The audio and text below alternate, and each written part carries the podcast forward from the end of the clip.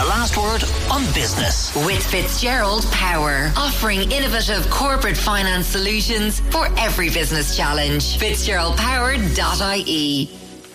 Now, Samantha McCaughren, business editor with the Sunday Independent, joins us now with all your business news. And firstly, Samantha, budget 2024 on the horizon. And while it might be tempting to cut taxes, the government is actually being warned not to. Why is that? Especially, I suppose, given how strong the corporation tax receipts have been of late. Well, the Irish Fiscal Advisory Council is pointing out that the government, to stay within its own rules, needs to be very careful about tapping into that extra money. So, um, as you were saying there, there's a lot of um, talk already about um, maybe extra tax breaks for middle earners, a thousand euros being mentioned by Fine Gael members. It's a, a, source of tension in the government already. But the thing is, um, there are rules that sort of suggest that the government should stay within 5% increase per annum. And that's to make sure Ireland stays on a sustainable basis if we start tapping into some of that extra, I think it's a, an estimate of 11 billion kind of windfall tax, we, there's a risk that it sort of fuel the economy further and, and in sort of an artificial way. You, you create demand. We're already at almost full employment. You know, we know that like construction and other things are really expensive. So you just feed into that sort of inflationary environment and it just becomes really hard for demand um, uh, and supply to match up equally. So they're warning that there could be just bigger problems ahead if that, uh, that extra cash is dipped into.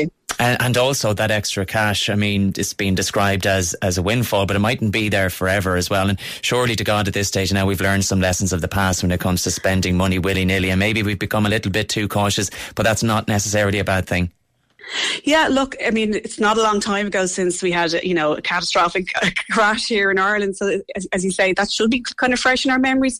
Like, it's basically like getting a bonus every year and thinking you can guarantee that you'll have it to spend it the next year. And if you're very wise, you don't spend something that isn't necessarily going to be there in the future.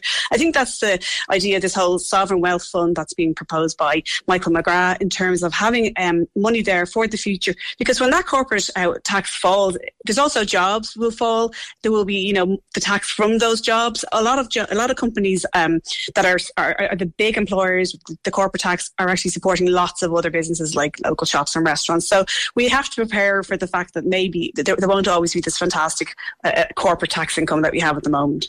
Okay, uh, let's move on then because there is some good news if you're in the market for a shopping centre. Blanchardstown Shopping Centre is to be put up for sale. It is, and I didn't know this until today, it is Ireland's largest shopping centre. Do we know, Samantha, what its price tag is likely to be?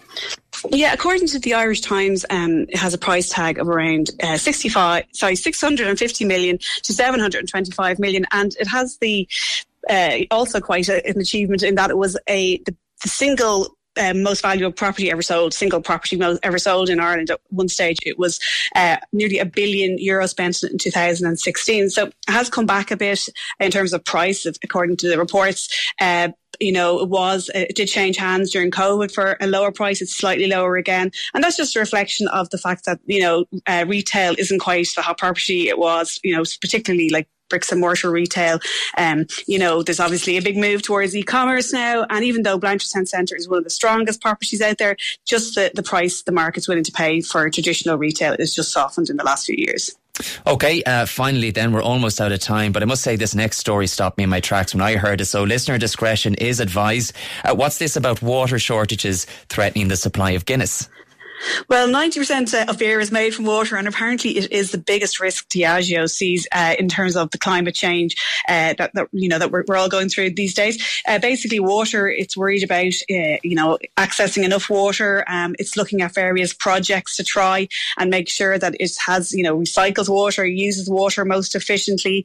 Um, but it uses 17.5 billion litres a year, and it's saying that it really has to really look at how it manages its water supply because it is uh, you know a risk as the water as the planet uh, warms up, basically.